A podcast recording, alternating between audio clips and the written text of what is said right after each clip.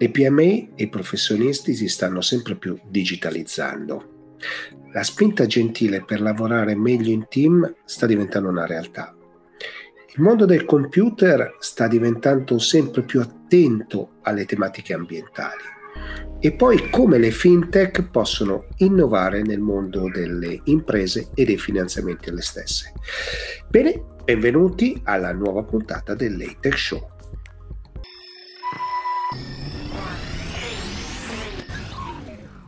Tchau. E benvenuti a una nuova puntata del Tech Show, questa serie che racconta il mondo della tecnologia e del digitale e lo fa facendo parlare i protagonisti. Come sempre vi invito a mettere i like, i mi piace, se state guardandolo in qualche canale tv e ripeto lo metto a disposizione gratuitamente, fate sapere a questo canale che è piaciuto, iscrivetevi ai canali, insomma alle pagine e quant'altro se invece state utilizzando i social e se state utilizzando un podcast fateci sapere cosa vi è piaciuto e cosa no in modo che possiamo migliorare. Visto che la piattaforma podcast podcast sta crescendo e noi siamo presenti praticamente ovunque. A questo punto non perdiamoci chiacchiere e partiamo.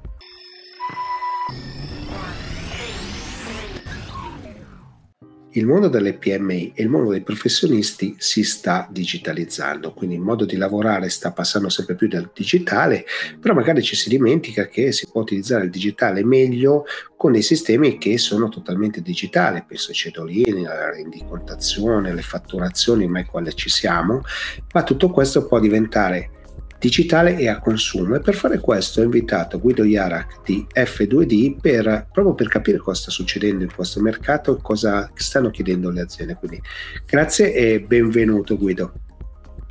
Allora, F2D eh, ha deciso di proporre eh, propri, al proprio target eh, un nuovo approccio mh, mm, proprio nella gestione del, della contabilità e dell'elaborazione dei cedolini, quindi nella gestione dei dipendenti, eh, cercando di supportare il mondo delle PMI che in Italia eh, cuba più dell'80% delle aziende, quindi le aziende sotto i 50 dipendenti sono la stragrande maggioranza delle aziende italiane.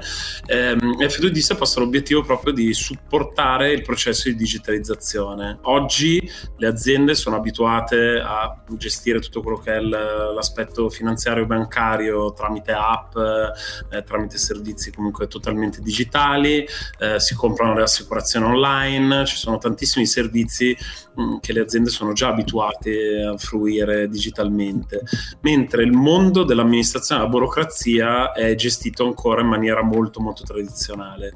Eh, FDD si è proprio posto l'obiettivo di cercare di creare un po' di disruption eh, in, questo, in questo ambito perché le aziende se vogliono veramente guardare al futuro e, e vogliono ehm, ottenere il massimo diciamo dal, da quello che la tecnologia può offrire a livello di potenzialità devono capire che non è eh, sufficiente sufficiente digitalizzare soltanto eh, ciò che è strettamente legato alla tecnologia, alla comunicazione, eh, che, che, che, il marketing oggi è molto digitale.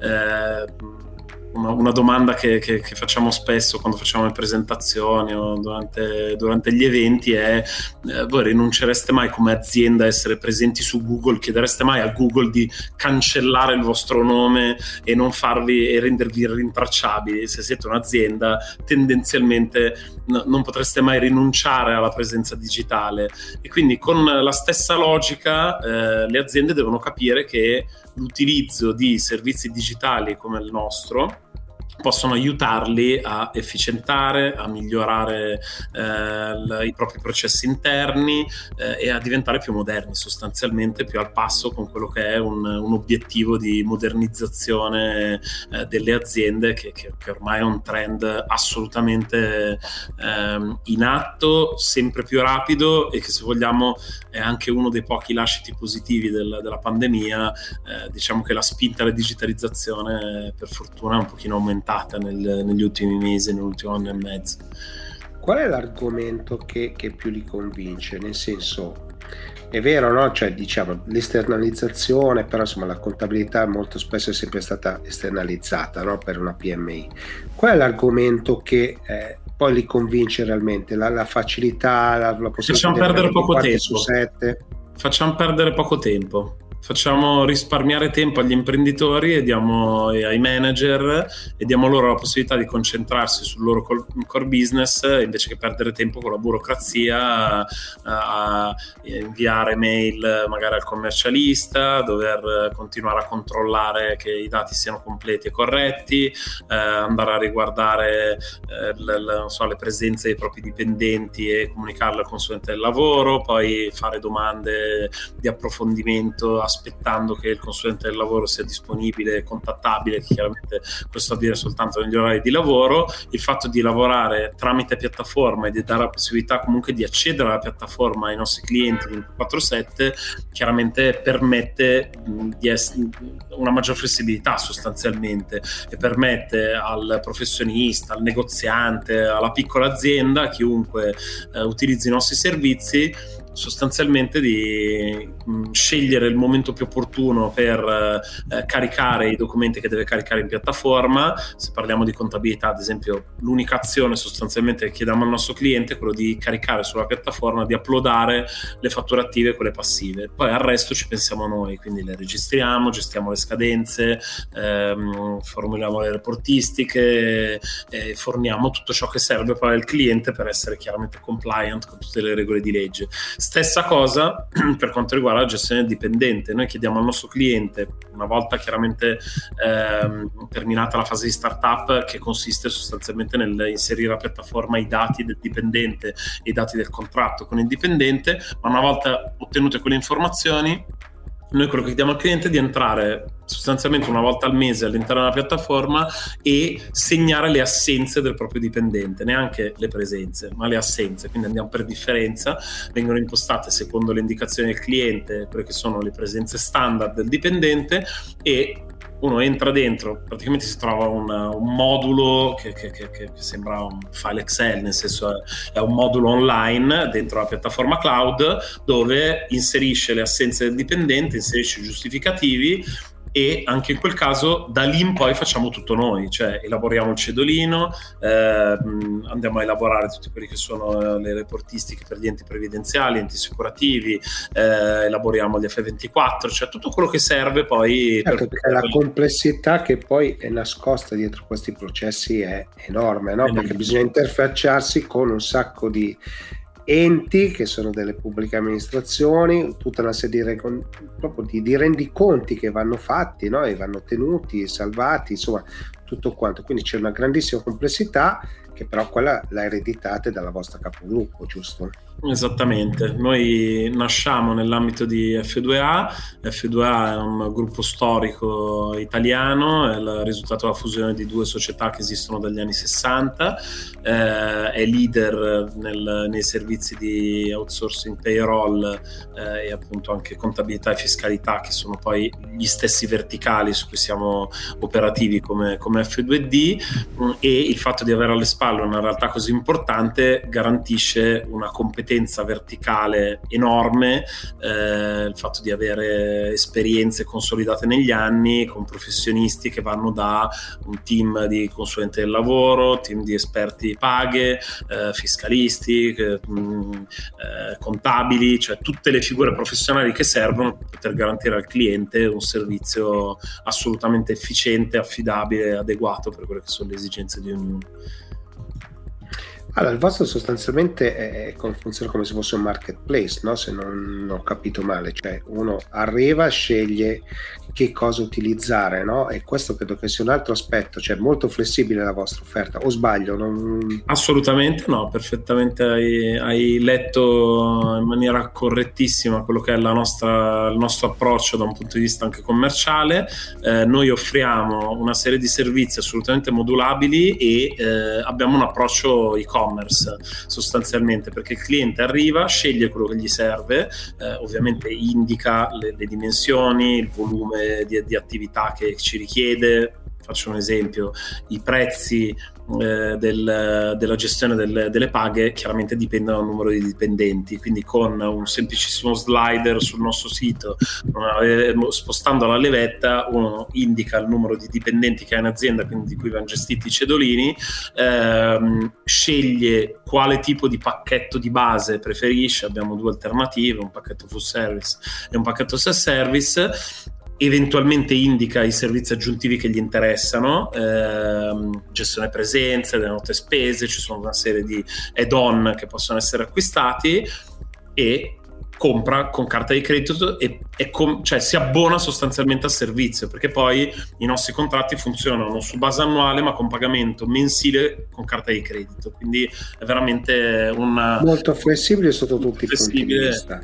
ed è anche molto leggero perché chiaramente eh, una delle altre leve che è inutile nascondere ma fanno molta presa, hanno molta presa sui clienti è quella del pricing, Siamo, abbiamo deciso di posizionarci comunque con dei pricing molto competitivi e questo porta quindi ad avere poi degli addebiti ricorrenti mensili molto molto bassi, cioè quando parliamo di eh, costo del, dei cedolini parliamo di poche decine di euro al mese sostanzialmente, quindi veramente stiamo, eh, siamo, siamo diventiamo un servizio molto light per, per, quanto riguarda anche le casse ovviamente del, dei nostri clienti. Servizio molto light, però mi sembra di capire che abbiate ricevuto un premio ultimamente no? da Netcom e quindi insomma vi è stata anche riconosciuta questa abilità commerciale poi del, del sì, eh, quello che noi siamo stati molto fieri, molto contenti del, del, premio che abbiamo ricevuto perché siamo stati premiati nell'ambito di Netcom, che, che, che è un'eccellenza nel mondo del, eh, proprio de, dell'e-commerce, cioè l'associazione che raccoglie le, le, migliori realtà e-commerce italiane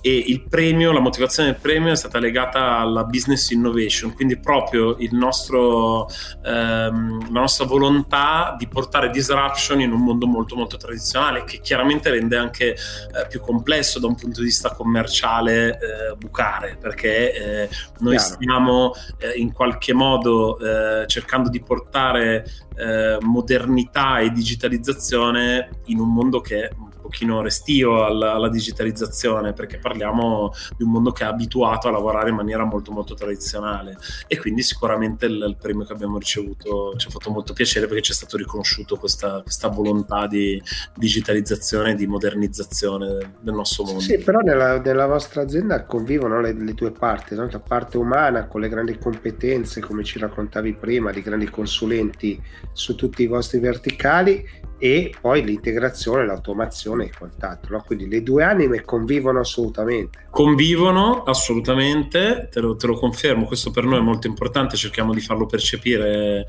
eh, nel miglior modo possibile ai nostri clienti, eh, in quanto per poter garantire l'erogazione di questi servizi c'è bisogno di competenze, c'è bisogno di esseri umani soprattutto, eh, quindi il, la nostra faccia è molto digital proprio perché l'obiettivo è quello di snellire, sveltire, cioè sveltire i processi, le, le, le, interazioni e quindi dare la possibilità ai nostri clienti di risparmiare tempo, però dall'altra parte eh, il fattore umano è assolutamente fondamentale e quindi riusciamo a garantire eh, la costruzione di quel rapporto di fiducia poi con i nostri clienti perché poi hanno a che fare con, con esseri umani che devono garantire loro l'erogazione del servizio perché, perché il cedolino poi non viene erogato da, da software ma ci deve essere essere una persona che imputa i dati, li controlla, verifica, eh, controlla le eccezioni e quindi il, il, eh, il controllo umano e l'elaborazione umana è assolutamente fondamentale nei servizi che noi offriamo. Va bene, allora, grazie veramente Guido per la, una bella chiacchierata, una bella esperienza anche di azienda che insomma ha basi storiche ma che guarda al futuro. Grazie davvero. Grazie mille, grazie della chiacchierata. E voltiamo pagina.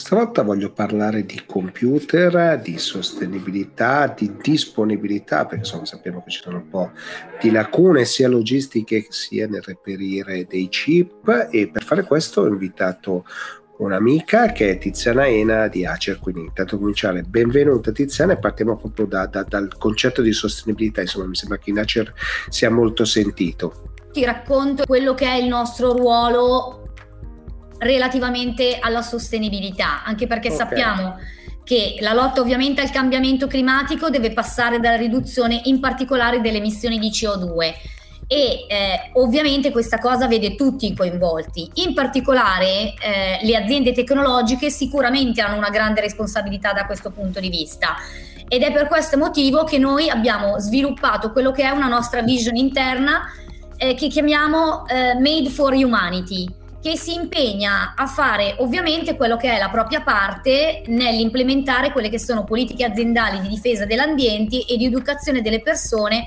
ovviamente a tenere comportamenti più rispettosi. Eh, in particolare abbiamo un mantra che tutti i giorni ci viene ricordato che è quello di reduce, reuse e recycle, quindi riduci, riusa e ricicla. Quindi i piccoli ma significativi gesti quotidiani che noi facciamo quotidianamente sono sicuramente i primi grandi passi verso quello che è una maggiore sostenibilità ambientale. Quindi abbiamo un'iniziativa nostra che si chiama Herkion, eh, che quindi è, eh, come dire, eh, il culmine di un, uh, di un, lavoro che abbiamo fatto negli ultimi dieci anni legati alla, alla sostenibilità e fondamentalmente si sviluppa su sei macro aree che sono la progettazione dei prodotti, quindi quello di, ehm, di ingegnerizzare e di creare prodotti che siano eh, fatti utilizzando materie eh, sostenibili fondamentalmente, che siano ovviamente riciclabili e che quindi abbiano anche un uh, impatto ambientale eh, molto basso. La seconda direttrice è quella della produzione, quindi stiamo collaborando con diversi partner del nostro settore per rivedere quelli che sono completamente i nostri progetti produttivi e quindi gestire quelli che sono gli sprechi, l'utilizzo dei composti chimici, quindi dannosi per l'ambiente. La parte energia è sicuramente importantissima perché ehm, le operazioni attuali cercano di utilizzare il più possibile energia provenienti da fonti pulite e rinnovabili. La logistica, abbiamo negli anni ottimizzato tutto quello che è il discorso eh, logistica e trasporto, anche qui per dare una maggiore efficienza e, e riduzione di carbonio, i packaging, meno packaging con l'utilizzo eh, di materiali non riciclati, questo è sicuramente una delle primissime cose che abbiamo fatto. E poi ovviamente il riciclo. Lavoriamo con una serie di partnership con eh, di fornitori differenti che ci danno delle soluzioni appunto atte a riciclare e riutilizzare quelli che sono i nostri prodotti. Eh, noi siamo membri di RE100, RE100 l'iniziativa globale che ha l'obiettivo ovviamente di incoraggiare le maggiori aziende eh, al mondo ad utilizzare esclusivamente energia rinnovabile e ovviamente insieme a questo gruppo ci siamo dati l'obiettivo di arrivare al 2035 con appunto il, ehm, l'obiettivo di ridurre quelle che sono le emissioni di carbonio a livello globale. Eh, Quindi tante esempio... iniziative avete, no? Quindi mi piace questa idea che avete tante iniziative, un impegno concreto, poi insomma sono venuto alla vostra presentazione e ho visto qualcosa che mi ha stupito, no? Cioè, e, quindi anche questo qui poi andate sul concreto reale, nel senso che mettete sul mercato qualcosa che risponde davvero a queste cose, no? È vero che noi ce ne accorgiamo dagli imballaggi, no? Però poi i computer, le scocche di solito sono abituati a ben altro di quello che ho visto. Esatto, esatto. Infatti un esempio di quello che è la nostra vision di Made for Humanity è esattamente il, sono il, i dispositivi della linea Acer Vero che condividono nella progettazione un approccio totalmente green eh, che prevede l'utilizzo sì di packaging riciclabili eh, e di materiali che noi chiamiamo PCR che sono i post consumer recycle che sono dei materiali realizzati con plastica riciclata da materiali di scarto provenienti da ehm, strutture che possono essere commerciali, industriali, domestiche. Quindi questi sicuramente rifiuti in questo momento rappresentano eh, quello che è il più grande bacino di materiali di scarto al mondo e ovviamente questo, eh, l'utilizzo di questi dispositivi permette di ridurre quello che è l'impatto della parte diciamo inquinante nell'ambiente. Eh, Aspire Vero quindi è il primo di una eh, serie di prodotti totalmente eh, dedicati al mondo green è un notebook a tutti gli effetti, eh, la scocca come dicevi tu è composta al 30% da materiali di PCR che consentono una riduzione fino al 21% delle emissioni di CO2, quindi solo con la produzione di questo prodotto.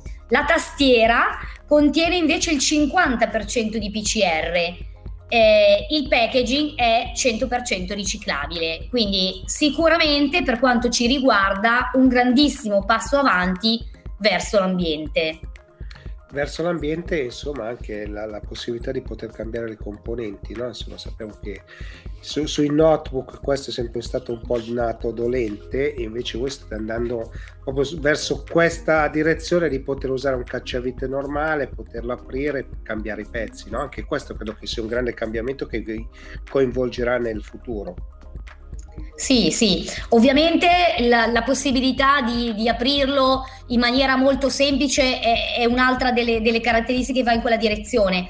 La cosa che mi piace anche ricordare è che Acer eh, Aspire Vero non è un notebook fine a se stesso e, e lì è finita. In verità noi come Acer eh, durante l'ultima press conference di qualche giorno fa abbiamo annunciato una linea completa, quindi ci saranno anche prodotti, altri prodotti della serie Vero. Vero sarà proprio un concetto, un concetto legato alla sostenibilità, quindi avremo per esempio un prodotto eh, dedicato al mondo professionale che si chiamerà eh, Acer TravelMate eh, vero, quindi in questo caso sarà sempre un laptop totalmente eco-friendly, ma rivolto a quelle aziende che sono più attente alle pratiche sostenibili, ma sarà un, un notebook con le caratteristiche tradizionali di un qualsiasi altro notebook ad uso professionale, quindi con anche quelle caratteristiche legate alla sicurezza che di solito vengono utilizzate. Mi viene in mente per esempio il TPM che quindi garantisce ehm, elevati livelli di sicurezza alle aziende ehm, e quindi questa è una cosa estremamente importante. Eh, ci saranno degli, degli Acer eh, vero nel mondo desktop, eh, nel mondo dei monitor e nel mondo degli accessori. Quindi mh, mm, credo Quindi che una scelta di campo molto importante, no? Detto questo, però, andiamo a guardare un po' i prodotti, no? cosa, cosa, state vedendo voi, quali sono le richieste e anche un po' le disponibilità, che è un po' la preoccupazione un po' di noi tutti in questo momento è arriveranno i computer nuovi nei prossimi mesi, visto questa mancanza di chip, no? Poi rassicurarci un po'. Eh, allora, mi piacerebbe potervi rassicurare, però devo dire la verità che la situazione è estremamente complessa e da quello che vediamo noi ehm, non è una cosa che si chiuderà entro l'anno, anzi probabilmente anche i primi due quarter dell'anno prossimo vedranno un grandissimo shortage di prodotto. Eh, noi lato nostro cerchiamo ovviamente eh, di fare del nostro meglio, ma credo che sia sotto gli occhi di tutti il fatto che manchino diverse materie prime, ci sono grandissimi problemi di eh, logistica, mancano i container, mancano gli aerei, abbiamo merce ferma in merce che, che, arriva via treno ferma in Europa, in, in, giro per l'Europa. Quindi questo purtroppo è un problema che, che persisterà. Eh, sicuramente lato nostro stiamo lavorando per rendere, insomma, per cercare di, di creare meno disagi possibili, però questo sicuramente è un elemento importante da tenere in considerazione, soprattutto visto che ci eh, avviciniamo ad, una, ad un periodo importante che è quello ovviamente del Natale, dove uno si aspetta di andare su un punto vendita magari e di comprare un dispositivo nuovo. Ascolta invece, se parliamo della, della line-up, cosa puoi raccontarci? Brevemente, eh, chiaramente. Allora, ti posso raccontare di quali sono un po' quelle che sono le nostre, i nostri focus o dove siamo più eh, focalizzati. Allora, sicuramente eh, c'è tantissimo interesse da parte nostra intorno al gaming. Gaming che per quanto ci riguarda eh, ci ha visto negli ultimi anni e mezzo mh, lavorare da, eh, da, protagonisti perché noi abbiamo, siamo arrivati un po' quasi eh, per ultimi in questo mondo dopo vendor che erano presenti da tanti anni con la nostra linea Predator che è quella dedicata all'hardcore gamers. Oggi abbiamo due brand col quale diciamo, approcciamo questo mercato, uno appunto è Predator e l'altro è Nitro che posizioniamo per quelli che sono eh, quegli utenti che noi chiamiamo casual gamers. Eh, fondamentalmente Nitro è più orientato a quegli utenti che magari eh, utilizzano il notebook non solamente e anche il desktop non solamente per giocare ma anche per delle attività professionali o motivi di studio. Questo oggi ci ha portato ad una, ad una share, probabilmente chiuderemo il 2022 con una share vicina al, al 20%, quindi siamo estremamente eh, soddisfatti di questo risultato, eh, nonostante oggi se guardiamo il mercato del gaming rispetto diciamo al totale del mercato consumer in particolare, non andiamo tra notebook e desktop oltre il eh, 6% del totalone. Se poi invece consideriamo magari tutta la parte, anche quella che noi chiamiamo gaming capable, andiamo anche fino ad un 10%. Quindi sicuramente è un mercato molto interessante. Ovviamente eh, che non riguarda solo i device, ma riguarda anche quelli che sono magari tutti quei dispositivi che ruotano intorno, tipo, non so, le cuffie piuttosto che le tastiere, i mouse, le sedie. Tu ce l'hai una sedia gaming a casa? Sì, sì, sì, sì. sì. E queste Vedi, sono... questo che, ecco, da qui capisci la mia passione. Certo. Poi nasco dai videogiochi, quindi. E un altro, diciamo, un altro prodotto che ci interessa molto, un altro mondo che ci interessa è quello dei Chromebook, quindi mondo Google. Google che diciamo è fortemente focalizzata al mercato italiano da qualche tempo a questa parte, eh, prodotto Chrome quindi, eh, che all'inizio è partito un po' in sordina, soprattutto eh, coinvolgendo quelli che era la parte diciamo education, quindi le scuole, ma che oggi si trova anche sugli scaffali, quindi questo è molto interessante. Sicuramente dal punto di vista dell'utilizzo è una piattaforma eh, particolare, una piattaforma molto facile da usare ed è questo il motivo per cui è molto indicata nel mondo education, ma anche eh, da parte di quegli utenti che non nascono nativi digitali, quindi questo è sicuramente interessante e per quanto ci riguarda devo dire che la nostra propositività in termini di, di line-up è veramente molto completa. Eh, in tutti i segmenti, quindi sia in quello diciamo del, del, della parte consumer che quello della parte education e anche della parte commercial, perché esistono anche dei prodotti eh, Chrome, oggi si va sempre di più sul cloud, le aziende vanno sempre di più sul cloud, per cui anche da parte delle aziende c'è un interesse a guardare un po' quale potrebbe essere il vantaggio di utilizzare un dispositivo magari Chrome piuttosto che un classico Windows. Anche banalmente per livello di sicurezza, eh, perché poi sì.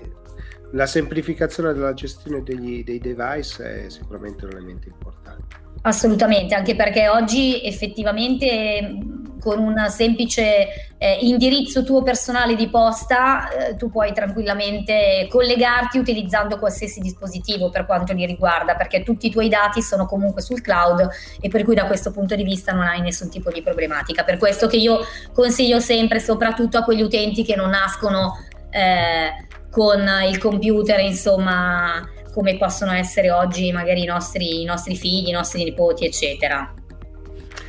Va bene, allora Tiziana, grazie mille, stata una bella chiacchierata, abbiamo toccato la sostenibilità con i prodotti, con la mancanza di prodotti purtroppo perché mancano i chip abbiamo problemi di logistica, quindi abbiamo toccato tanti temi, quindi grazie davvero e voltiamo pagina.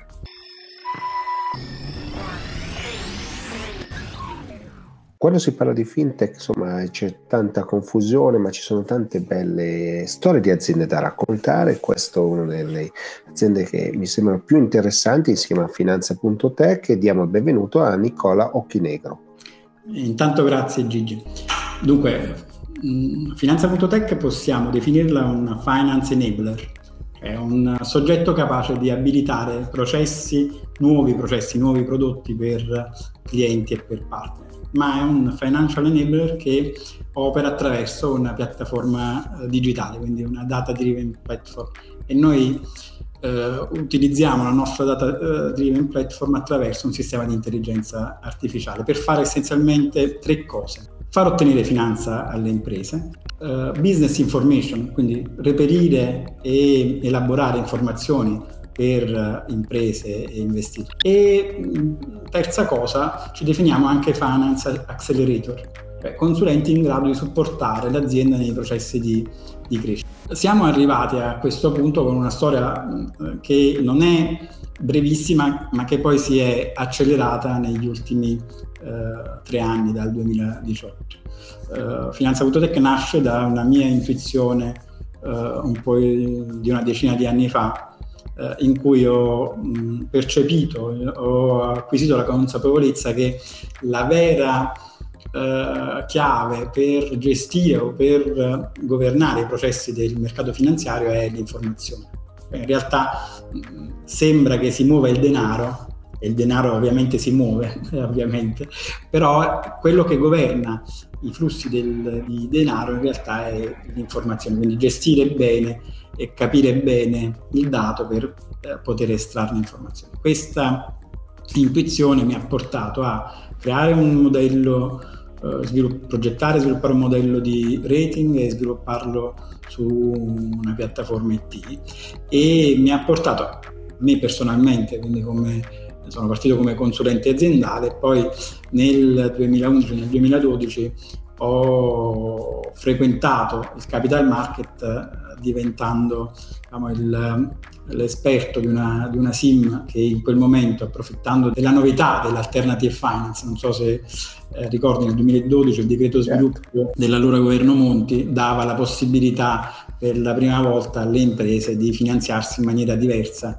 dalle banche e dal tradizionale canale bancario attraverso l'emissione di strumenti finanziari. Io in quella fase ero tra i primissimi a mettere mano a queste cose insieme ad una SIM di, di Genova e quindi confessionammo insieme primo, eh, la, la, la, prima cambiale finanziaria sponsorizzata da un, da un uh, intermediario finanziario.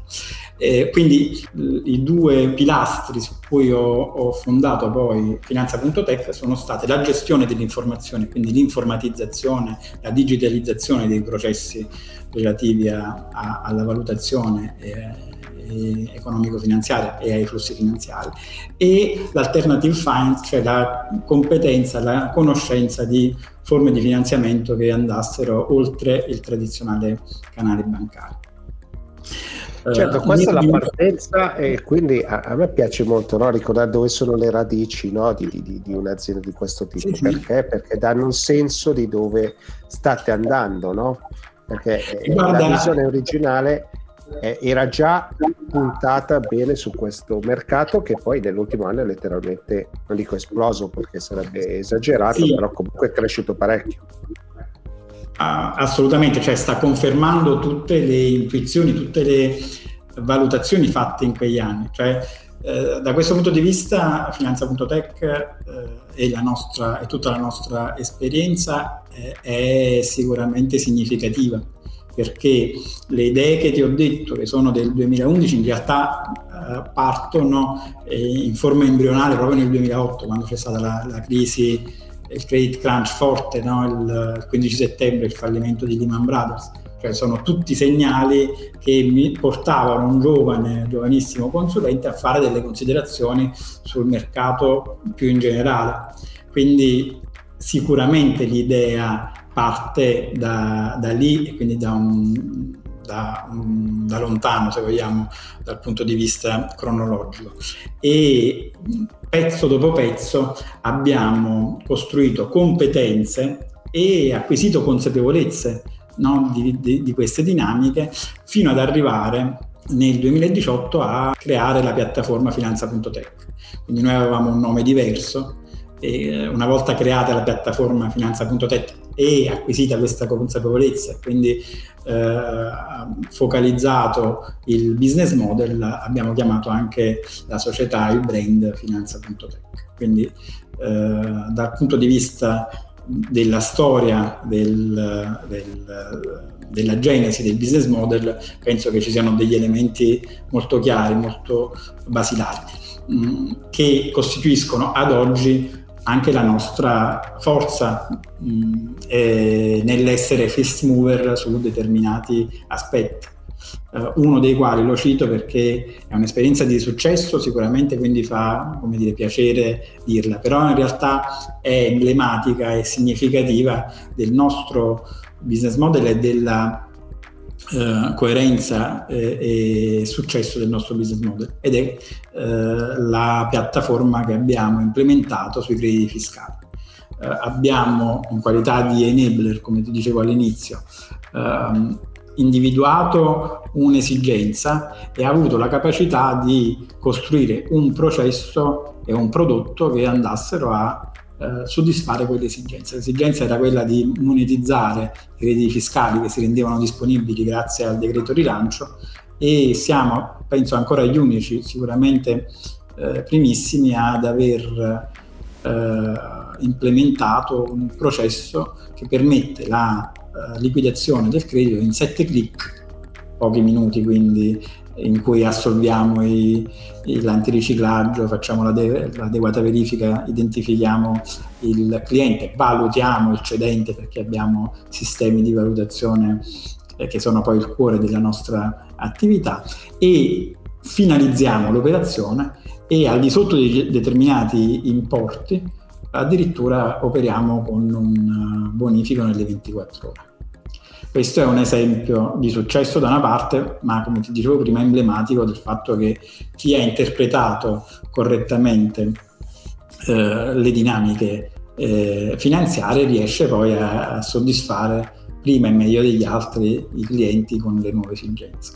Ed è una traiettoria che va ad inserirsi in un filone, eh, se vuoi, più grande, e cioè c'è in questo momento, dopo i credit crunch degli anni passati, con la, la crisi pandemica eh, del, del 2020, del 2021, una volontà, un desiderio da parte di, delle imprese ancora maggiore di semplificazione dei processi, c'è una, un'accettazione da parte eh, se vuoi, di, di, tutti, di quasi tutti gli imprenditori, insomma della maggior parte degli operatori, a utilizzare eh, nuove metodologie, a sganciarsi diciamo, da, da tradizionali schemi che magari sono molte volte inefficienti.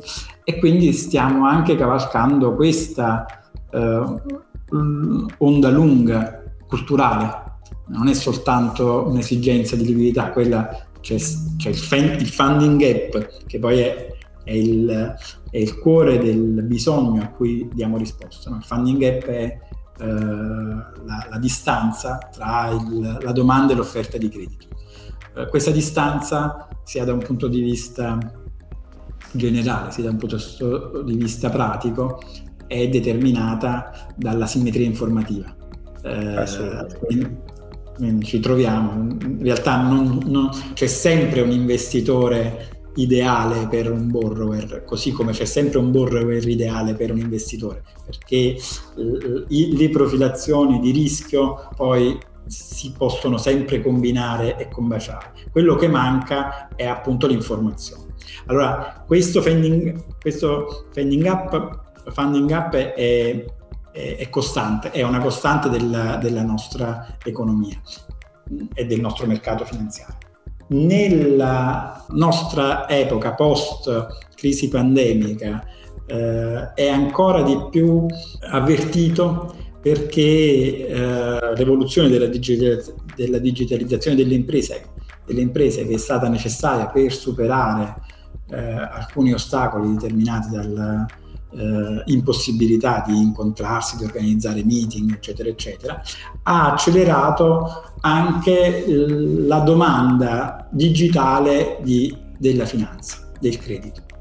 Mm, quindi in un modo o nell'altro c'è stata una spinta eh, che noi stiamo sempre più cavalcando nella direzione del, della semplificazione non soltanto della digitalizzazione dei processi di erogazione del credito o comunque di valutazione delle dinamiche finanziarie.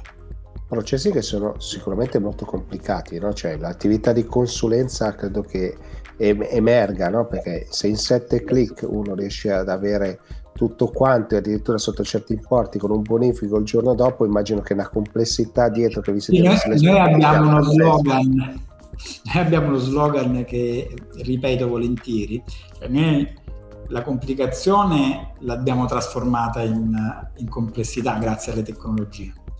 Questa trasformazione in complessità ci permette di tenere sotto il cofano un'enorme quantità di informazioni, di modelli, di, appunto di complessità, ma poi non farla risultare complicata all'utente, ma semplificata. È ovvio che ogni processo di semplificazione, ma questo vale in tutte, da, da, dalla scuola alla, all'aeronautica, no? il, il cockpit di di eh, SpaceX è un quadrato, se lo confronti con il Boeing 747 è enormemente più semplice, solo che la complessità che c'è sotto il cockpit di SpaceX è enormemente maggiore della complessità di un Boeing 747. Quindi, eh, come dire, le cose vanno in, in misura inversamente proporzionale. Maggiore è la semplificazione che si riesce a, a fornire al, all'utente e eh, alla user experience in generale, eh, maggiore è la, la, complessità sotto il cofano. Va bene, allora Nicola, grazie mille insomma, è stata una chiacchierata anche un po' per scoprire che cosa fate, no? Perché questo era un po' lo scopo, ma soprattutto per raccontare una bella storia di business, perché insomma voi siete una fintech che ce la sta facendo e quindi questo fa sempre molto piacere. Sì, ti ringrazio. Il, uh, una cosa che, che, mi fa piacere dire questo, su questo fronte è che siamo arrivati ad essere 28, anzi 29. L'altro ieri abbiamo assunto un, un ulteriore IT, quindi ti parlo soltanto di dipendenti. Uh, e, e, c'è un forte entusiasmo che uh, è basato non solo su questa visione, e su questa progettualità, ma sul fatto che eh, il business model che viene da lontano ha trovato già una sua eh, concretizzazione e quindi abbiamo dei risultati eh, di, sia dal punto di vista bilancistico, sia dal punto di vista della soddisfazione dei, dei clienti e dei partner che alimenta positivamente e quindi rende più concreto questo, questo sogno, diciamo, questa visione, questa eh, modellizzazione del, del, nostro business perché abbiamo dei riferimenti, degli appoggi eh, materiali che ci fanno ben sperare per il futuro. Non soltanto evidentemente alla direzione, a, al management, ma anche a tutti i, i, i miei collaboratori, i nostri dipendenti. E questo è un fatto di cui sicuramente sono felice, insomma, è, è, è, quello che poi ci dà la, la, carica, la soddisfazione, la benzina. Sì, sì, perché poi non è così banale dall'idea avere poi una realizzazione già in pratica e poi avere successo, no? Quindi insomma i gradini sono tanti. Quindi grazie mille grazie. davvero Nicola e voltiamo pagina.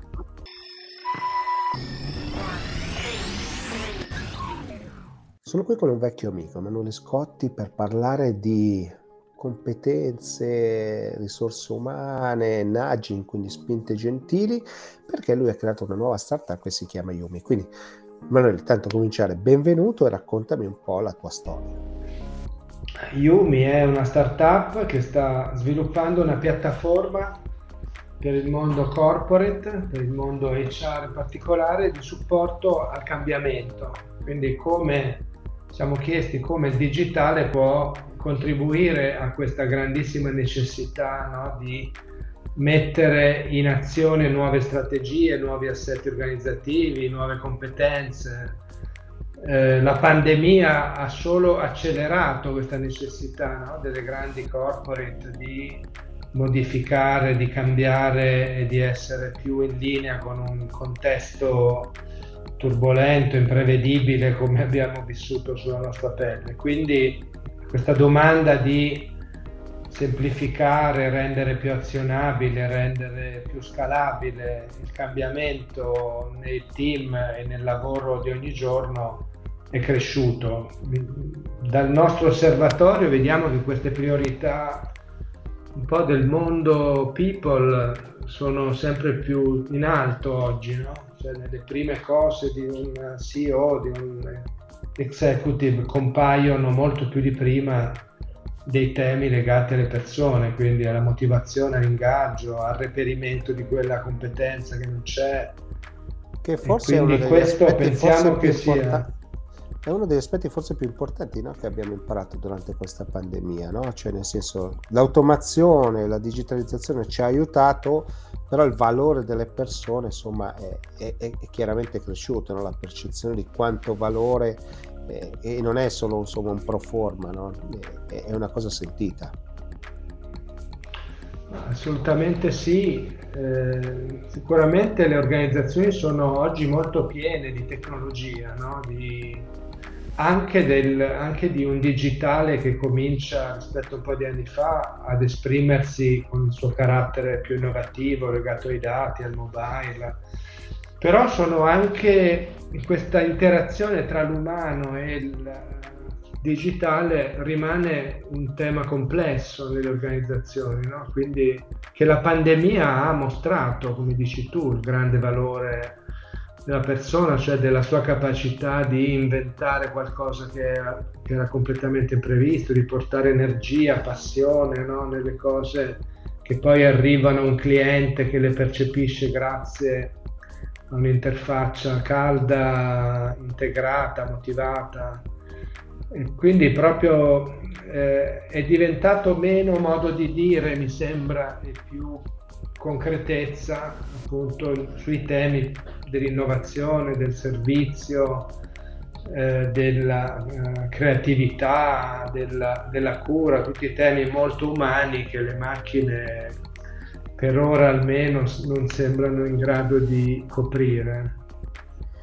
E raccontaci un po' cosa, cosa state facendo, che progetti avete in corso.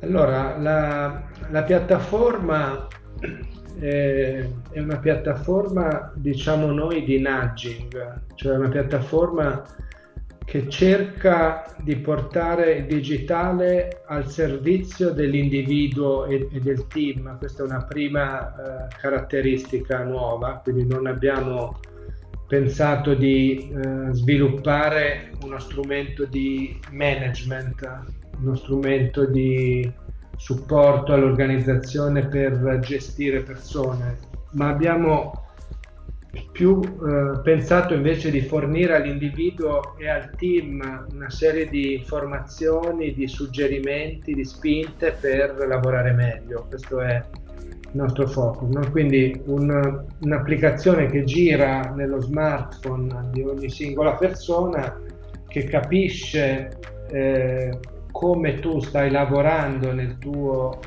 contesto attraverso dei piccoli trigger, attraverso dei piccoli eh, meccanismi di interazione con, con, le persone che lavorano con te e quindi è in grado di darti eh, suggerimenti. Al prossimo meeting eh, fai questo, prova questo, questa modalità, le persone ti stanno vedendo in, in, un certo modo meno funzionale rispetto a quello che servirebbe e altre insight, altre informazioni. Eh, questo tentativo di arrivare alla persona e all'individuo è la nostra particolarità, diciamo, eh, ma è anche l'elemento che ci mette in grado di aggregare poi delle informazioni che forniamo poi ai team leader e all'organizzazione che sono basate queste informazioni su degli scambi effettivi che le persone considerano utili, questi suggerimenti, queste osservazioni che l'applicazione in modo del tutto eh, coerente con la privacy permette di fare. Quindi generiamo rispetto alle fonti di informazione tradizionali, le survey, performance management o altre pratiche HR molto note, dei dati dicono i nostri clienti molto più interessanti, molto più attendibili, molto più articolati anche. Ecco. A me piace questa, questa idea no, di spinte gentile, no? il nudging è una spinta gentile, insomma c'è tutto uno studio dietro, no? cioè riuscire a far fare qualcosa senza doverti per forza convincere, no? Cioè lo fai perché probabilmente ritieni che possa essere utile, no? nelle aziende, soprattutto vecchio stampo, questo concetto non esiste, no? il capo sono io, fate quello che volete, l'azienda però sta cambiando e credo che in questo anno e mezzo siano cambiate tanto, soprattutto le grandi ma anche le medie aziende. Ma noi osserviamo che eh, queste tecniche che tu dici, eh, più gerarchiche, no? più manageriali, eh, più legate al, al controllo, eh, hanno mai fatto un po' il loro corso, no? sono nate in un altro periodo e sono figlie di un altro paradigma organizzativo, quindi eh, sono molto sotto osservazione anche tutte le organizzazioni più ad alta performance le hanno abbandonate ormai da un po' di tempo, quindi certi modi di sì, fare abbiamo, abbiamo valutazioni... Anche visto, abbiamo anche visto cadere noi silos aziendali, no? se ci pensiamo, cioè il marketing si guarda solo il marketing, le vendite solo le vendite, adesso c'è molta no, interoperabilità, quindi credo che questi strumenti come il tuo siano fondamentali proprio per questo. Esattamente, sì, sì. Stiamo osservando, come dici tu, un po' l'affermarsi di sicuramente di una spinta anche da parte delle grandi corporate, no? di diventare man mano più agili, più basate su un senso di, di network, di eh, team che si auto-organizzano in qualche modo no? e quindi su obiettivi dati, su vincoli dati, su eh, indicatori eh, condivisi, ma poi il team ha man, man, mano un margine di manovra che non aveva prima. No? Quindi questo stiamo vedendo in tante organizzazioni nuove, digitali, ma anche nelle organizzazioni con una certa legacy che cercano oggi di cambiare, di modificarsi. Quindi noi crediamo che in questi contesti un'applicazione come Yumi possa contribuire a creare una cultura diversa e a far girare informazioni verso l'individuo, verso il team, che sono queste spinte, sono diciamo noi un po' come fosse un Fitbit, no? che ti dice a ogni individuo, anziché dire fai le scale cioè, perché è più sano, anziché dirti questo ti fa vedere che ti mancano mille passi per il tuo obiettivo di 8000 al giorno, no? E quindi le fai le scale non perché c'è una prescrizione, non perché c'è una regola, ma perché sei tu nella tua autonomia, con l'informazione giusta, con il tuo obiettivo chiaro che eh, fai quella cosa lì. Quindi noi abbiamo portato, stiamo cercando di portare questo paradigma del nudging e dell'informazione anche all'interno del contesto delle grandi organizzazioni e di una HR che è più eh, digitale, più fresco no? e più al servizio della, della persona. Ecco. Va bene, va bene. Allora, grazie mille, insomma, è sempre un piacere parlare con te. Ti seguirò perché insomma voglio un po' capire cosa, cosa fate in questo periodo. Quindi grazie davvero e voltiamo pagina.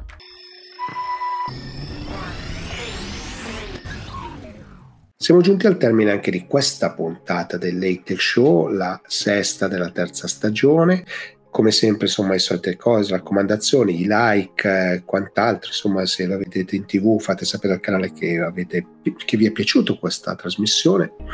E non mi resta altro che salutarvi e darvi appuntamento alla prossima, vi chiedo come sempre di seguirci su tutti i nostri canali social e, e ovunque perché insomma noi siamo presenti più o meno ovunque, quindi grazie mille e buona serata.